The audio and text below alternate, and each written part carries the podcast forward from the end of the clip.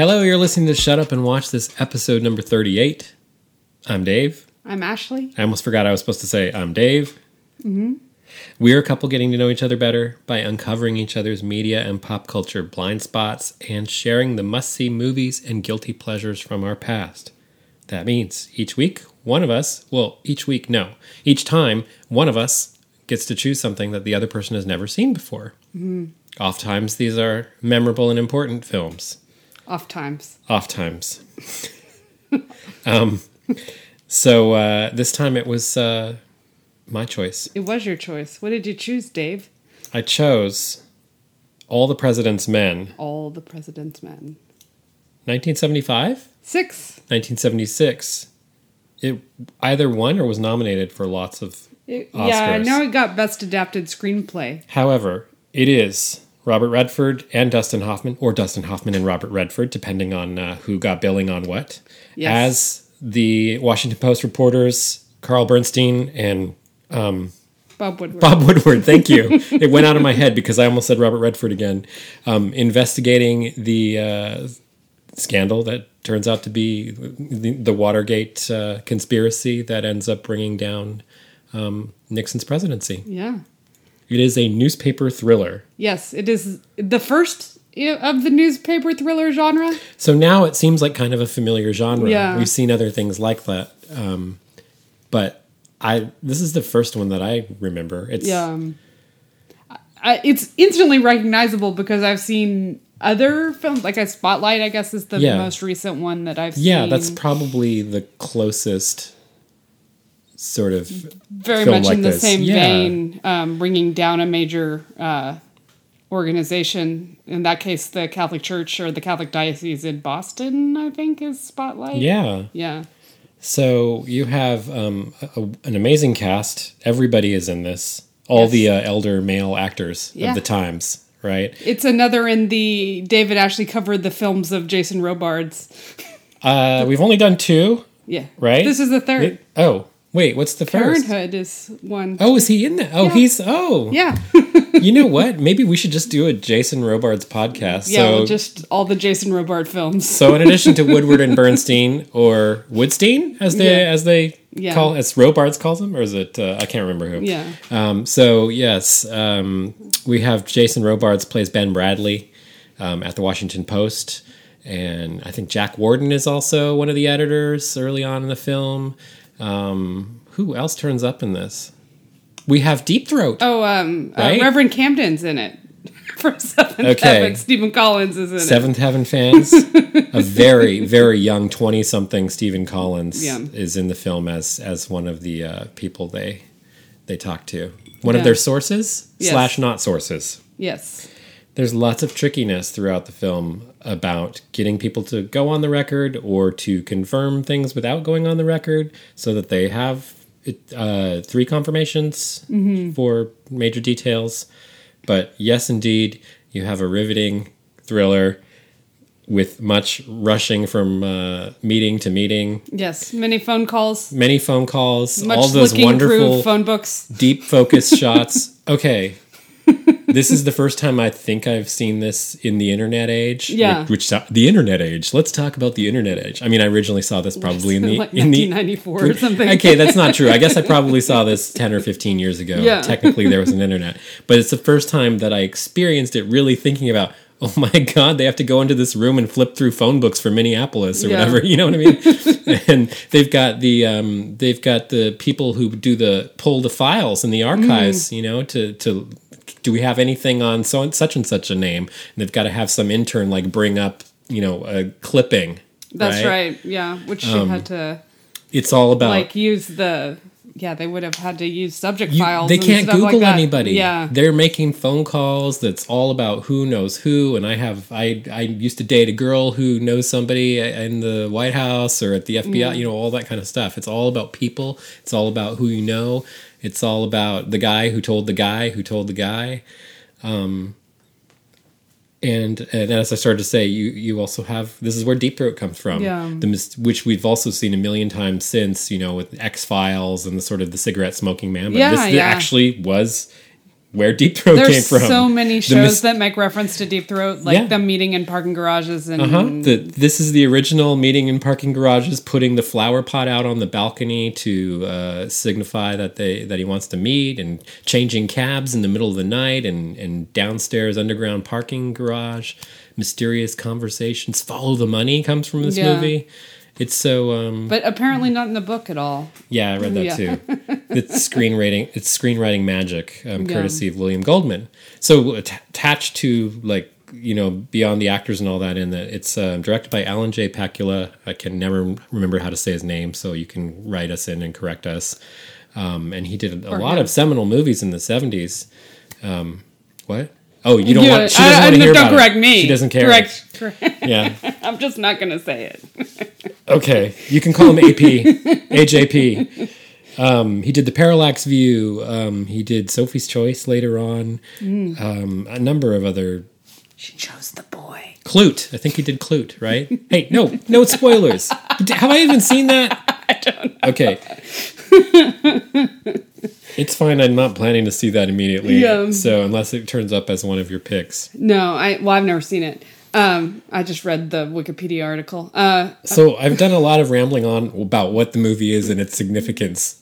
yeah, well, it's it's pretty significant. I have not seen it, and I was trying to think of why I haven't seen it because it seems like a pretty historic. I'm like, you know, I think I've talked about this before. My history teacher for you know the second half of U.S. history Yeah. Um, he liked to show us movies about Mm. things. So like most of the history that we saw was, you know, you know, Was he Republican? Patton, I don't know. I'm just saying, Probably. Maybe he didn't want to show you the movie about the downfall of the Nixon administration. well, I mean, I want to say so that was pretty recent history, 1972, 74. Most of my teachers at the time, they would have been really young when this happened, so they had no direct knowledge Mm-hmm. of it. And then um I you was know, too young to have direct knowledge. Well. I mean, like my teachers would have been born in the mid '60s, so Mm-hmm. they would have been in their, you know, child years um, when I was going through school. But like the way that history is written, at least in history books, is it takes a while for us to sort of synthesize everything and get it in a form that you can feed to um, public school students. Yeah. So my education on the history of the United States stopped with the Vietnam War, which was during the Nixon years. but I mean, essentially, like if you take history from a coach who is only interested in wars, then all we studied was the wars and we don't really study the social environment around it. And I actually had a really good history teacher um, for eighth grade for Yeah. gifted and talented, and he got a lot more into the social impact of things, but we didn't make it past the 60s that's crazy. for that. So I I mean, mean, we you, got were, you were doing this decades later, and you still Yeah. didn't make it to Nixon. so I mean, I hope that that the kids now are learning about this particular point in history because I we didn't watch it in any of my classes. You know, So even in college, we didn't study the Watergate scandal at all. So I don't. I don't know how I hit upon this, Yeah. but that's one of the reasons I chose this Yeah. for you.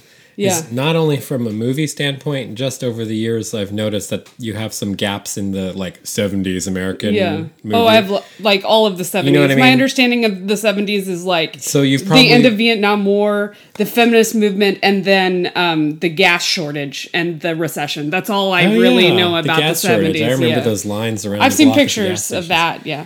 So just in conversation and you know have you seen this or that And i disco. don't think you've seen I, I knew you hadn't seen this i knew you hadn't i don't think you've seen dog day afternoon you, i'm No. sure you've seen the graduate in the 60s right At- Yeah, I've seen The Graduate. you didn't see it in the 60s huh No. um what else I haven't around seen that time? the the Butch Cassidy and the Scorsese. Sundance Kid? I haven't seen Butch Cassidy. You haven't seen Butch Cassidy. I haven't seen the Sundance? boxing movie, the Scorsese one yeah, that everyone goes on sort about. of 1980ish, but Rage, Okay, Raging Bull. yeah, haven't there's a that. whole kind of chunk of 10 or 15 years where it's kind of hit or miss. I think most of the time you've seen the major ones, but there's this kind of like 68 through 75 kind of area that I think. Yeah, Also, yeah. there's some great Hal Ashby movies. The director of um, Harold and Maude, Mm. but um, he did some smaller films like um, The King of Marvin Gardens with Jack Nicholson and Bruce Dern, which I really like. Hmm. Um, he did uh, Peter Sellers in Being There later. so never seen it's another There. director and another sort of '70s active new American cinema kind of dude that that I like, and I just. I know how interested you are in politics and society and stuff like that. And and uh, you when I was thinking about doing this movie, you happen to say like you didn't really know that much about Watergate. Don't. So I was like, oh wow, she would. I think she would find this really Yeah. fascinating, and she should just know. Yeah. I mean, at least it's just the movie version of the investigation, and I'm sure there are some liberties taken, but it's basically Yeah. like you get how big it was, and and you get the step by step feeling of how it unfolded, little story Yeah. at a time, snowballing into something really Over- big. over when it could have just when it started out as a little thing on page six of the paper, Yeah. little paragraph that turns out to be enormous Yeah. with huge implications that we're still feeling. Yeah, it's true. Well, what's incredible to me, so this movie came out in 76. Uh, not Lincoln.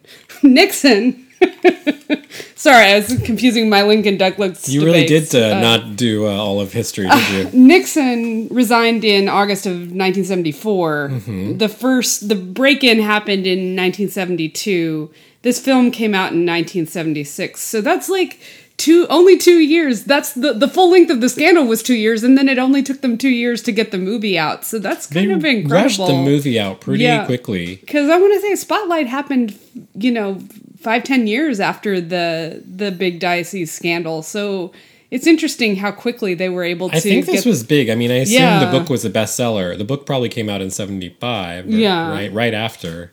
And I know, I in reading about it, I realized that um, William Goldman cut the story, like only told about half of, as far as about half as the book went. Mm-hmm. Well, and then the last little bit is that montage where they're writing, Which I love. Yeah, yeah, the little Yeah. montage where they're supposedly writing the story as so you see it on the as teletype he's as, as being sworn in as Yeah, but you're seeing teletype of all the future Yeah. del- developments with, um, you know, Haldeman convicted, and Yeah. you know everybody just going down the line um, until Nixon resigns. That's Yeah. the last thing you see. You have that. I don't know. This movie's so iconic. I, like the opening shot of the of the like the Mm. white page in the typewriter, and then boom yeah, boom, boom with the with the dateline. It's just one of those classic I just movie think moments. that because I just read a timeline of Watergate, and like I think you really had to cut it there because then it starts becoming a bigger picture.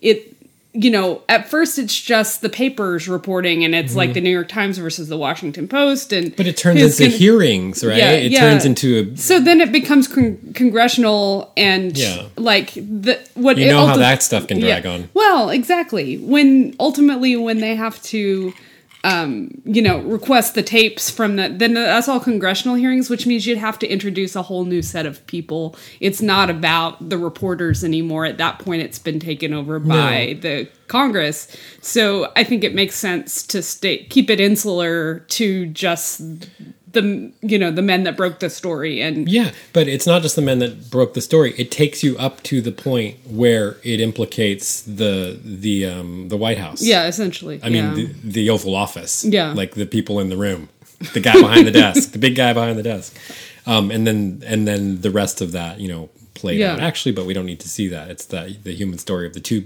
of the dogged reporters. yeah. I don't know. It's it's interesting to me because like I, I mean like I I don't know enough about it to compare the situations, but it seems to me that we have that same sort of connection going on and yet it doesn't seem as scandalous now as it did then.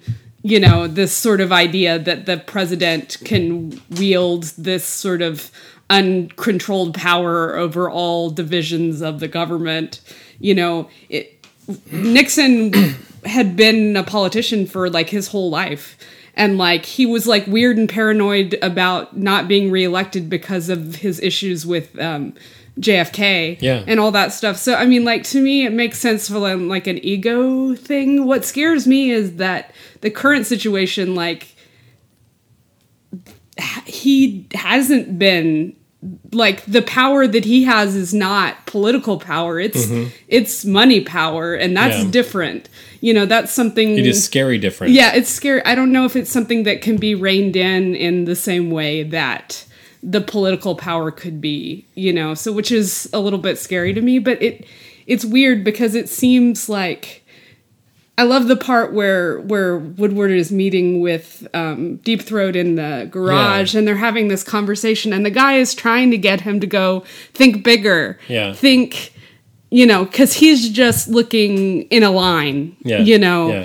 but but but the Deep Throat is trying to get him to look in all directions because it's not just up a line of power; it's like down and around, and Yeah, it's like he's a, just trying to connect one little link that's in his immediate view. but there's it's like Mm-hmm. a spider web all around him of all these connections you know and people influencing other people and you know there's a little bit of a naivety which i don't think exists anymore about No. about these sort of this sort of corruption existing like it wouldn't have occurred to people that that would have No, it would be so that way In a way, you know I mean, so Watergate and this film and this story, the story of Woodward and Bernstein, it was like the loss of innocence Yeah. for where you realize where the public really realized how corrupt things can be.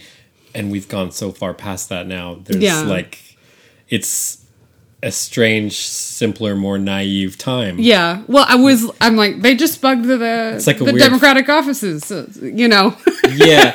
But I mean, as you heard, people do that, right? Uh, I mean, I right? Didn't they release emails? yeah, And- it's all that kind of thing. Um, but as you heard, that was just one teeny little operation Yeah. in a huge conspiracy to like sow discord and dirty tricks and well, stuff like that. what's interesting to me too is that it just seems so clunky. You know, I mean, well, I it like how they seem- show how clunky the burglary was. It doesn't was. seem very organized or elegant. It was just like a bunch of men that knew they could get away with stuff. a bunch of awkward middle-aged men in uh, overcoats who get caught red-handed in the in the Democratic National headquarters. It seems so. Like, wouldn't you hire someone who's like in the CIA or a spy or something? Somebody well, who's Gordon a little Liddy, more I think I don't know a whole lot about him, Yeah. but I think he was sort of Just that kind, kind of, of- operative sort of guy. elbow in, Yeah. sort of mafia type. Let's do it this way, rough it up, kind of thing. I don't know, but it. So another, yeah, go ahead. Sorry. no, no, no. That's Well, I was going to say another thing I thought would appeal to you about the movie is um, is this story of reporters and that whole idea of the ethics of journalism, the ethics and or non ethics of Yeah. journalism. I mean, like the the power of journalism at this point of, of Yeah. reporters going out, out running around and not printing stuff until it's fact checked three times Yeah. over. You know, It- it's really kind of awesome. Yeah, well, I mean, and it's interesting because you know I spent all day teaching students about um, about journalism and Yeah. about the ethics of journalism and the responsibility that journalists as a profession take very seriously, and that kind of gets washed over. well, I in think our you see that in this movie, and that's one of the things I love about it. Well, I mean, and like people who, you know, and and the thing is, is there's always a bad egg. So there would Yeah. always be someone who messes up. But for the most part, these people want to tell the truth and they want to know what the truth Mm-hmm. is, and it's their own curiosity that causes them to pull that forward, and then the responsibility of letting people know that you know I, and you know again there are always going to be a few bad people but i think in general the industry of journalism is is much maligned in this time and that i think that there are so many good people who are trying to tell the truth now and i feel like awful that that we don't have the same sort of Yeah. respect that they did although you know people always called the press muckrakers and all of that stuff like that, They've you know that, and and they were far worse a hundred years before. Yeah. and then you know there was a period of it kind of sorting itself out. Yeah it's uh And well, on along those lines about the ethics of journalism and stuff, I love how you actually get to be a fly on the wall for editorial meetings Mm-hmm. or for meetings where they run in there like bursting at the seams with the new piece of information they have with uh, and i like the way they kind of differentiate bernstein and woodward where bernstein's like very impulsive you know D- the dustin hoffman character is like we got this! We're gonna nail them to the wall! he was We've got nearly going to be fired because And- of his and- impulsivity. and, and um, Bradlee and uh, you know the Jason Robards Yeah. and Jack Warden are always like, you don't have the story. Yeah. you don't have that. We can't print that. No. And uh, there's that great scene where Jason Robards comes into the room when they think they have their first big like scoop Yeah. on it, and he comes in and looks at it and then crosses out like most of the article Yeah. with his red pen and says, "You can print this. Put it on like page three or whatever." Yeah. so you see the due diligence you see not only what the reporters are going through and their interaction with each other with no we have to go deeper. We have to get another source. We have to do more. And then the editor sending them back to get more Yeah. and like what you can print and what you can't print. And we can't print it until you get a third source to go on the record or to confirm. That's just great. And like i don't know what you call it i love how the wikipedia article calls it like a neo noir like a what is it called? A journalistic neo noir or something. I'm like, I don't know about neo noir. I don't know about the noir, but it is indeed a newspaper thriller that involves lots of running about and uh, reporters uh, talking to people. yeah. The, there is. Um, I love that scene at the end where Deep Throat warns them that their lives might be in danger, and Mm. They realize that they're being under surveillance, probably listening devices and stuff in the apartments, and they have to have a conversation huddled over the typewriter, typing Yeah. back and forth. he says, you know, that's, that's a good thriller scene. Yeah. Well, it's it's interesting. I you know, in in this case I don't know that I mean, like that would be a different thing if like people's lives were in danger. Like Yeah. I don't think anyone was like killed because of the Watergate scandal, which is actually kind of a testament to our democracy and our systems because like in if a similar thing was happening in you know a lesser developed country then there would me. be people dead you know Yeah. because of it to cover up things and to you know So perhaps that's just a movie device, but it's a really good movie Yeah. device, and it really does have that feeling of the stake, Yeah. the stakes rising, and it's a great way to to convey like, oh my god, shit, everything is on the line now. Yeah. it's just a really tense, well directed scene. Um, and the movie's full of stuff like that. Yeah, it is. I'm trying to think. So I, I said, you know, I, t- I talked about why I chose this movie because of like, you know, I knew there were some gaps, and I was like, oh my god, I can't believe you haven't seen All the President's Men. Um, another connection that I have with it is goes back to again to that sort of 1993 London internship for the film company. I worked for a little script development company um, called Paragraph Productions um, in London. They would work with um, screenwriters and producers to kind of work on packaging a de- de- uh, deal, but they would work on the like developing the script and the story, and then getting talent people together. Um, so I got to work with them and see what they were doing and meet with them with writers and stuff like that. But that was just that was uh, heading into my last year of film school, so it was the summer before that. And like they were, you know, I got to work in in that office and and meet with writers and stuff like that. And they were like, "Here, if you if you forget about all the stupid like screenplay template books, you, you have to read William Goldman's um, book, um, Adventures in the Screen Trade." Okay. So William Goldman is the screenwriter of the movie. I'm actually, hey audience, I'm holding up a copy of my book. Um, this unfortunately is not the actual copy they gave me, but they gave me their copy of, of this book and said, read it from cover to cover. It's great. It's full of anecdotes and everything about his life in the movies and his process of writing and working with producers. Um, so he has a chapter on all the President's Men. Okay. He has um, the entire screenplay of Butch Cassidy and the Sundance Kid, and this was like one of those things that I just absorbed when I was ready to, like, um, when I was immersing myself in everything about screenwriting and film. And so I just remember Charles and Victoria at Paragraph Productions handing me their copy of that, um, and it being one of my first like. Oh my God! This guy's amazing. He wrote these amazing scripts, and Wow. um, I'm sure I have a copy of the screenplay of All the President's Men because of this somewhere in that that big carton Yeah. under the in our room the, that's got the old screenplays from film school. Um, it was a good early one that I used to read and study stuff like that. So, and he also wrote uh, the uh, medieval neo noir. No, it's not a noir. Uh, the Princess Medieval- Bride. Oh, medieval. Okay, I see where you're going. yeah, yeah. he wrote, wrote the the book novel. and Yeah. and the and the um, and the screenplay. He did, and he wrote Butch Cassidy, Butch Cassidy and the Sundance Kid. He wrote Marathon Man, which is another one you probably haven't Have seen. seen. Dustin Hoffman and um, All Laurence the- Olivier plays the Dustin Hoffman's Laurence men. Olivier plays the baddie. He's a Nazi. Okay.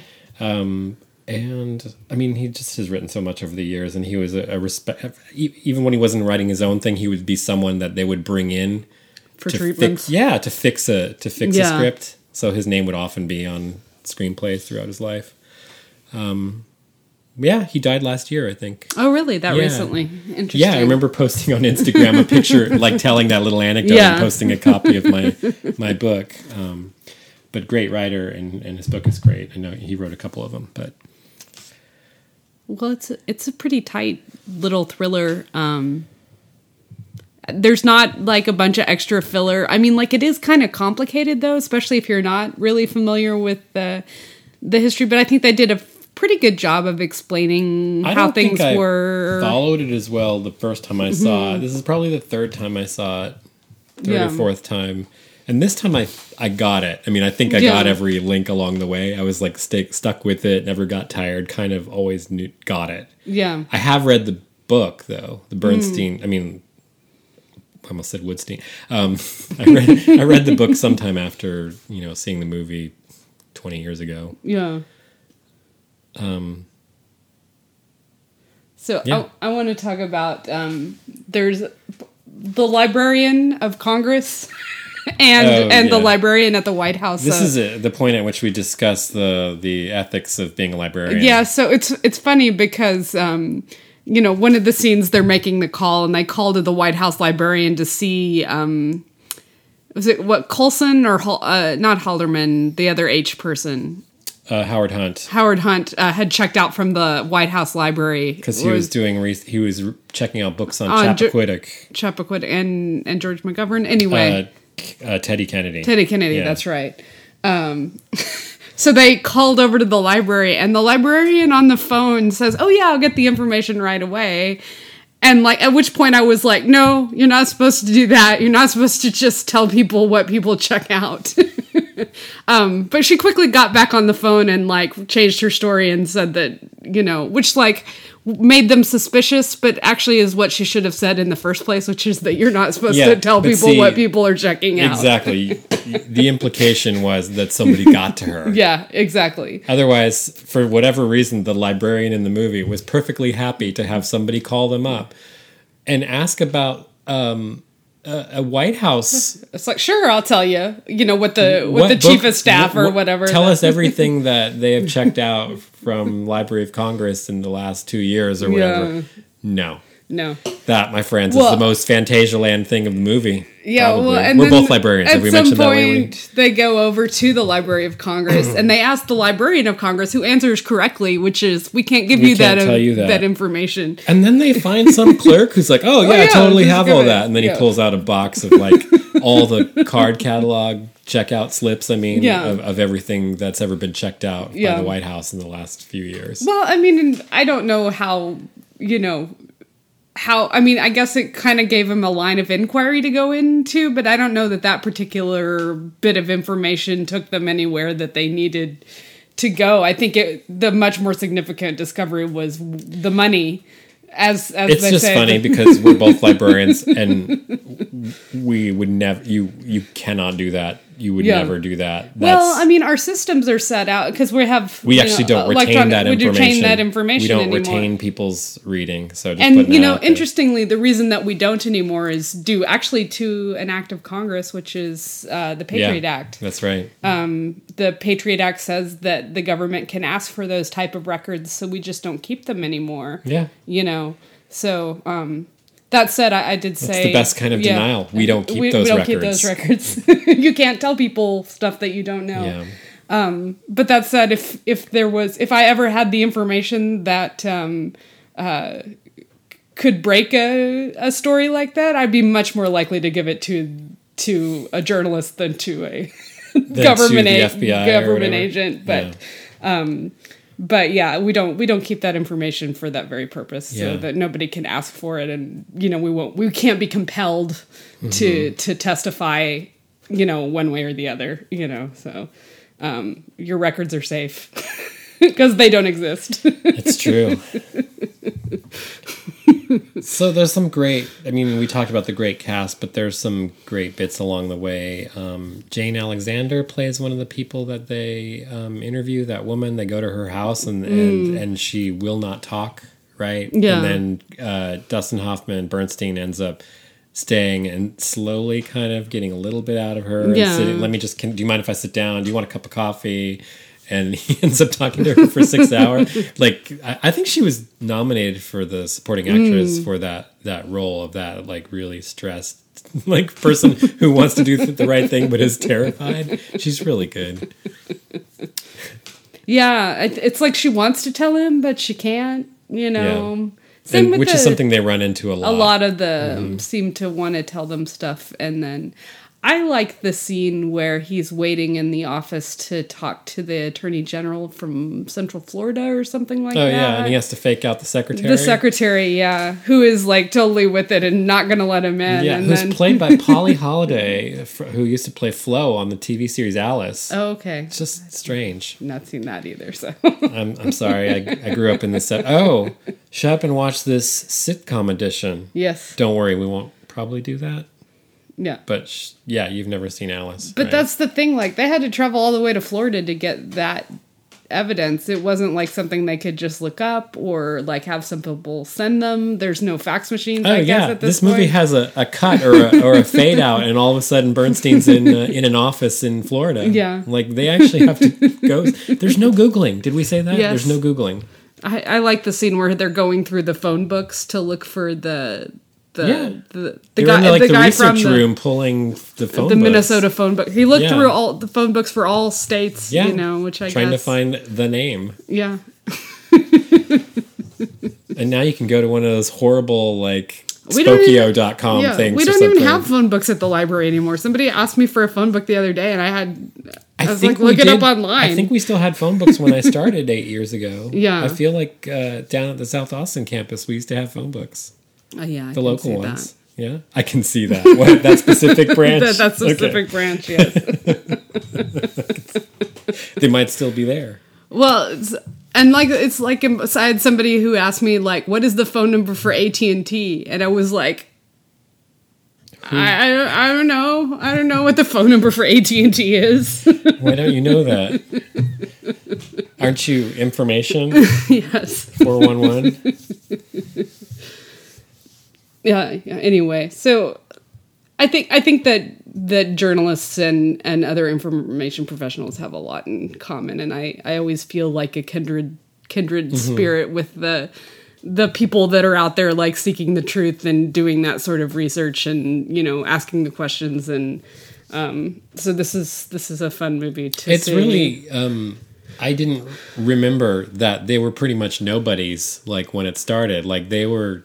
Like uh, you know, Woodward was eight months on the paper or Yeah. something, and totally had Well, and they said that in the movie. beat. Yeah, Yeah, they didn't trust him to do it. You know, probably because the older guys like knew that the experience of knowing what you can print and what you can't print and would actually hinder yeah, them. yeah. Um, That's but- true. But when it started to get bigger, then the, at several points they wanted to take it away from them. That's right. Yeah. But they were. But I think it's Jack Warden who's like they worked their asses off on this. They're going to keep this. And, Yeah. You know, other other senior reporters and well, editors and I wanted think to pull the it away from them. connection with the contact was probably valuable as well. Mm-hmm. You know, other people wouldn't have that same sort of contact with the with the source. Yeah. W. Mark Felt, as we now know. Yeah, so I grew up my whole life not knowing who Deep Throat was or or or whether it was a, a single person. A lot of for a long time uh, there was a theory that it was a composite of, based on uh, several sources that for the purposes of you know the narrative of the book and and the film that they they gave a single made into a single mysterious character.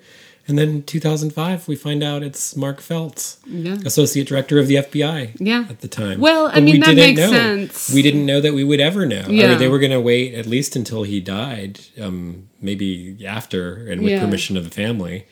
But he decided to come out. Yeah. I, you know, it's I don't remember exactly. probably the enough time but- and space between it, you know. But it makes sense that it would be someone highly placed in the in the intelligence community would Yeah. that have access to that sort of It sounds like information over the years there were a couple of stories that kind of singled him out as him being one of the candidates who it Yeah. could be. So his name come up, came up a couple of times, then it would usually quickly be denied. Well, I think it's funny. Like he admitted to it apparently in 2005, and then like a bunch of people were like, "No, no, he can't possibly be." And then finally, Woodward and Well, Bernstein Woodward and out and said, and Ben Bradlee "Yeah, had to come out and confirm that. Yeah. Yes, indeed. And then um, Woodward got another book out of it. Yeah. He wrote a book about his just about the deep throat uh, experience.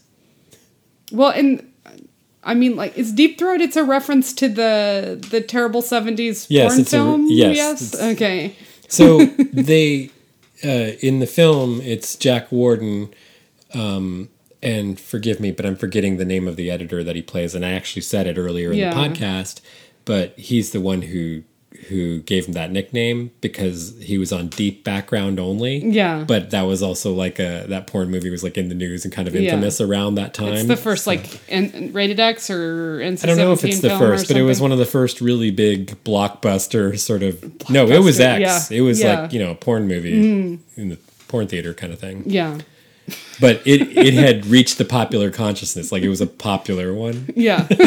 It was like a, It's the a first. It's the landmark. one that people knew. I yeah, it was one that people yeah. knew. Yeah. Um, so so that was actually true that it was that editor who gave that nickname, and they gave Jack Warden that It's role. in the classy. movie. That's classy. Yeah, it's classy. Deep journalism Throat. there. He's on deep background only, which is really interesting because I love the way he can kind of nudge them in the right direction. The way, and it's Hal Holbrook Yeah. who plays him in the movie. In the shadows, poor, we hardly get to see him at all, but it's Hal Holbrook. He's great. He has that wonderful voice, and um, and he says, uh, I, "I can confirm. You come to me, and I'll confirm what I can, and I'll do my best to to keep you in the right direction." Yeah. But it's all on Woodward and Bernstein. Well, I, I wonder because in the movie they, they have this scene where like they he finally pushes them enough to give him the Yeah. thing that's supposed to The implication That is that he the finally gave him more. yeah and I wonder why in particular maybe because at that point they built up enough of a, a the momentum, or momentum of, of evidence that he wouldn't be necessarily specifically implicated you Yeah. know if he provided that information like they were able to i think because he he was the one who finally confirmed that the the chief of staff was involved um, and then they were able to further confirm it using the woman and the and the guy who Yeah, well, and then, well, I thought that was really interesting. So when Stephen Collins testified, that was how they knew that it was more than just the White Mm-hmm. House, that it was other branches because the Justice Department had um, was doing the interviews and like they said in the paper their their story, which is um, he didn't t- he didn't say anything or he didn't implicate Holbrook or whatever his Haldeman, name yeah. Halderman. Um, but then they come to find out that they didn't even ask him about it. So the Justice Department knew not to even ask him about it. So when the story came out that he Mm-hmm. he didn't implicate Halderman, it was he was speaking true because they didn't they never even, asked. They didn't and ask. so that's yeah, that was how At first, they, they thought he betrayed them. That, Yeah. you know, he went, he recanted his story. Yeah. and then it turns out no, they ever, they never asked. So that's that's how they found out that it was the Justice Department and the CIA and Mm-hmm. Yeah. all the people involved in the you know, and they were actually holding up the investigation from the inside, which is. And then it turns out later they had tapes where they recorded them talking about this sort of thing because they had tapes confirming that Nixon approved everything. Yeah, yeah. I I mean That like, he had ordered them to have tapes of, so his own tapes, like, yeah. helped bring him down. Well, I, I, it's so interesting the whole like stalling process because like I was reading about the timeline and it's like so it's it's uncovered that during the investigation like nobody knew this that they'd been recording in the office since 1971 or something like that. So like everything was recorded that in every conversation that mm-hmm. happened in the White House. And so, you know, then they knew there were these tapes and then the White House refused to turn over the tapes and then they turned over edited transcripts of the tapes and then finally there was a that big sounds familiar. there was a Supreme Court case to get Nixon to finally turn over the tapes and then mm-hmm. Then they got everything. Well, and so then they had all that, but they still had like Congress still had to vote to they they voted to bring charges to impeach him, but they um you know, they they had enough votes to convict. So that's when he finally resigned is when the I'm glad you refreshed Yeah. your memory of all of that because I didn't remember. Yeah, so I mean like out. even after they had like all this proof and this compelling evidence and all this stuff like that, it still took you know somebody coming to the president and saying, "Hey, you know, there are enough votes to to convict you of this Mm-hmm. crime," you know, and that's when he resigned so that he didn't and then Gerald Ford um like immediately uh uh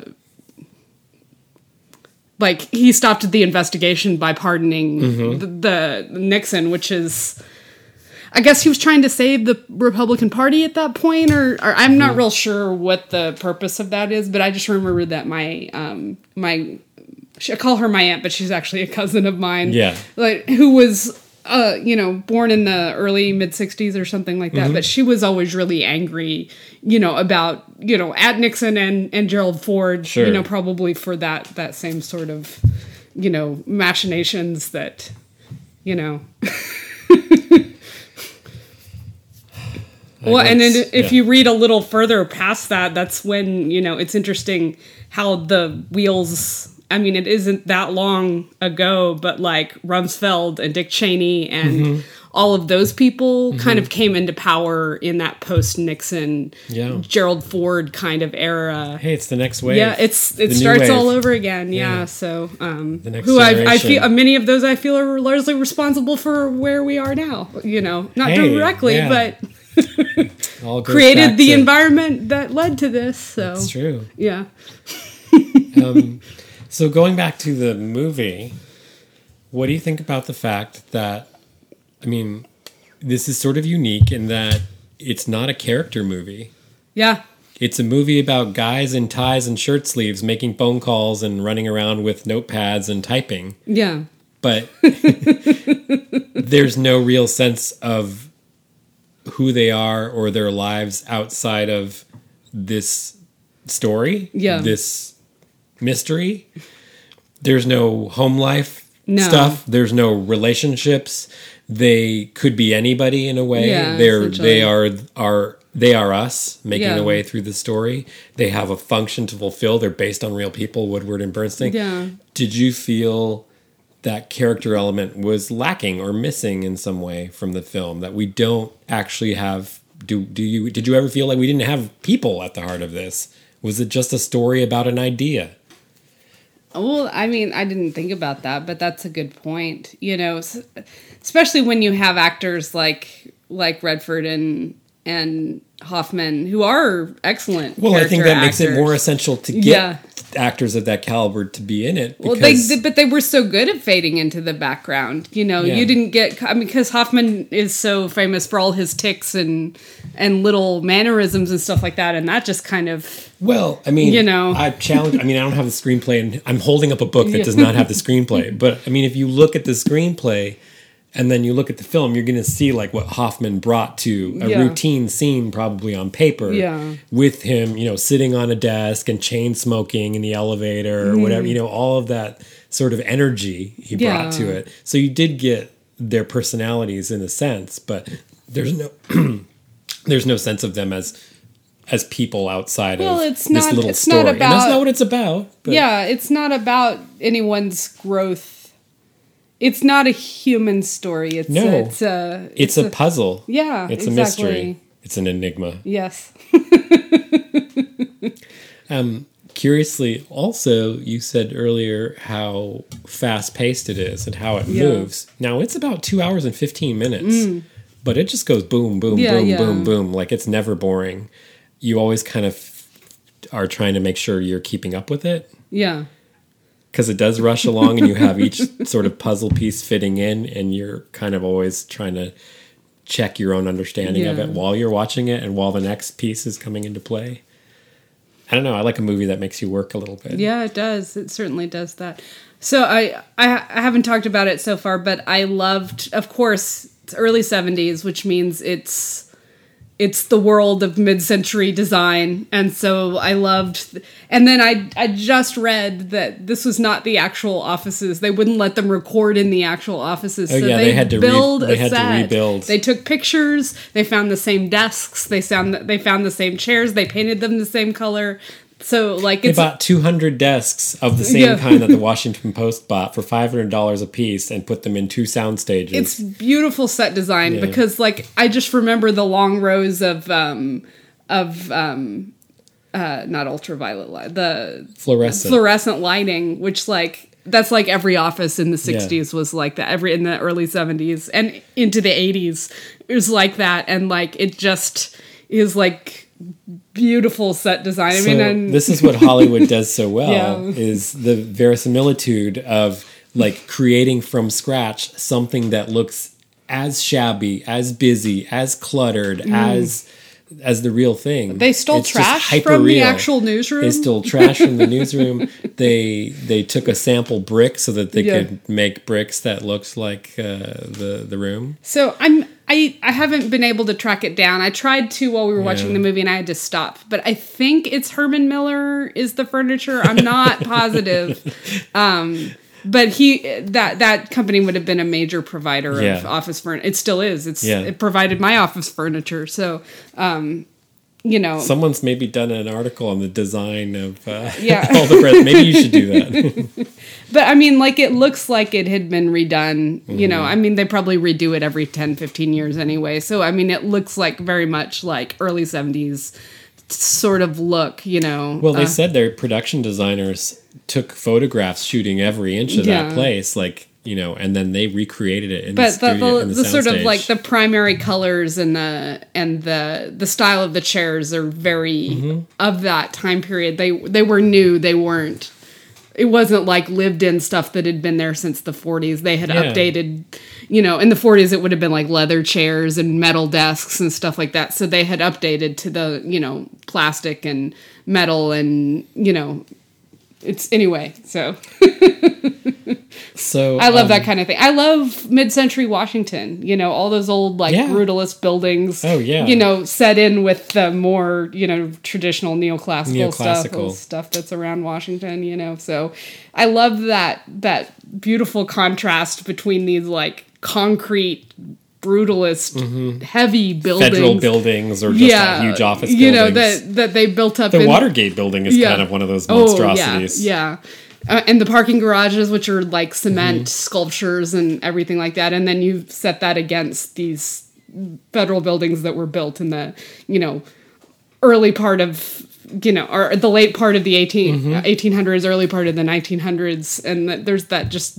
brilliant sort of contrast. I'm glad that I is our could give you government. a, a, a movie with 70s uh, design and Yeah. architecture to ogle. You know, so as long as we're doing these 70s movies. But it's it's interesting how and the other thing is is like Nixon is never in it except for that one like last Yeah, we see actual footage of him on It's, screen. he's, It's, uh, he's named in the title, but it ends know, with his second inauguration and then we get as as they're in the back there's that wonderful long shot of, Yeah. of him being sworn in at the second inauguration while they're in the back of the shot um, pounding through the typewriter on the, the next batch of stories. well, and if I'm not mistaken, I don't Yeah. think he's even mentioned during.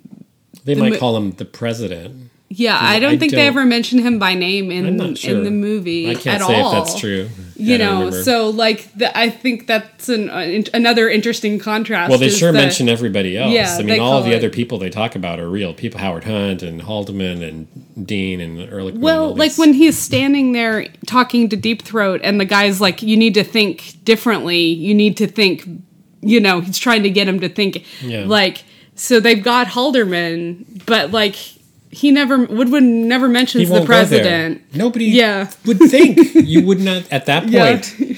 You would never think that the puppet master Yeah. is the big guy Yeah, and his inner sanctum. but I I think that may have been a conscious choice. I, I don't know. Um, because I, thinking back on it, I don't think they ever mentioned the president directly at all, even though Yeah. the title of the movie is All President's Men. so you know, I wanted to see. I wanted you to see this in the right way. I used to. I think we. It's in our book of our box of DVDs. We're going to get rid of half price Mm. Books. I had an older copy on DVD, but I sprung for the ten bucks uh, Prime delivery or whatever from Amazon to get uh, the right. the beautiful restored two disc Blu-ray version of this. And there's a documentary on on it that's supposed to be fantastic that that Robert Redford did uh, about five years ago called All the President's Men Revisited or something, where they go back and and you know look at the what actually happened in Watergate Yeah. and then the story of the film, and they talk about Mark Felt and just that whole kind of it's a, a good retrospective look back, but it's supposed to be good and it won some awards, so we might look at that at some Yeah. point. But I highly recommend. It looks gorgeous on the on the disc. Um, throw out your old pan and scan DVD. If you, I don't know what we have at the library we work at. Maybe we should replace that at yeah, some point Yeah, probably. but uh, it's good stuff. Do you have any other thoughts about the Uh, movie? just you know, since we're talking about Robert Redford, my final thoughts are Yeah. that I, you know, I'm continually impressed by Robert Redford's career in in the movies and all he's done. To I mean, he started out as an actor and then became a producer director, and now he does the Sundance Festival. And I mean, I, I I didn't get to look into this, and I don't know if you did. And I'm sorry if I cut you off, but I think this was one of his earliest movies as a producer Yeah. when he started his production company. So you know, I say it's a Hollywood movie, but it's uh, Robert Redford's Wildwood Pictures and him. You know, now, then Sun, Sundance Film Festival a decade later, and all you know, well, all that he's done the for the movies. force that he's done for film, and that he's one of the first actors to sort of break out of that actor role and sort of become all the things and now like that's a regular thing for actors to become directors and and you know i think it's it's awesome. We have i think it's allowed for a lot more diversity of story and different looks on things than people who just came up to be a director.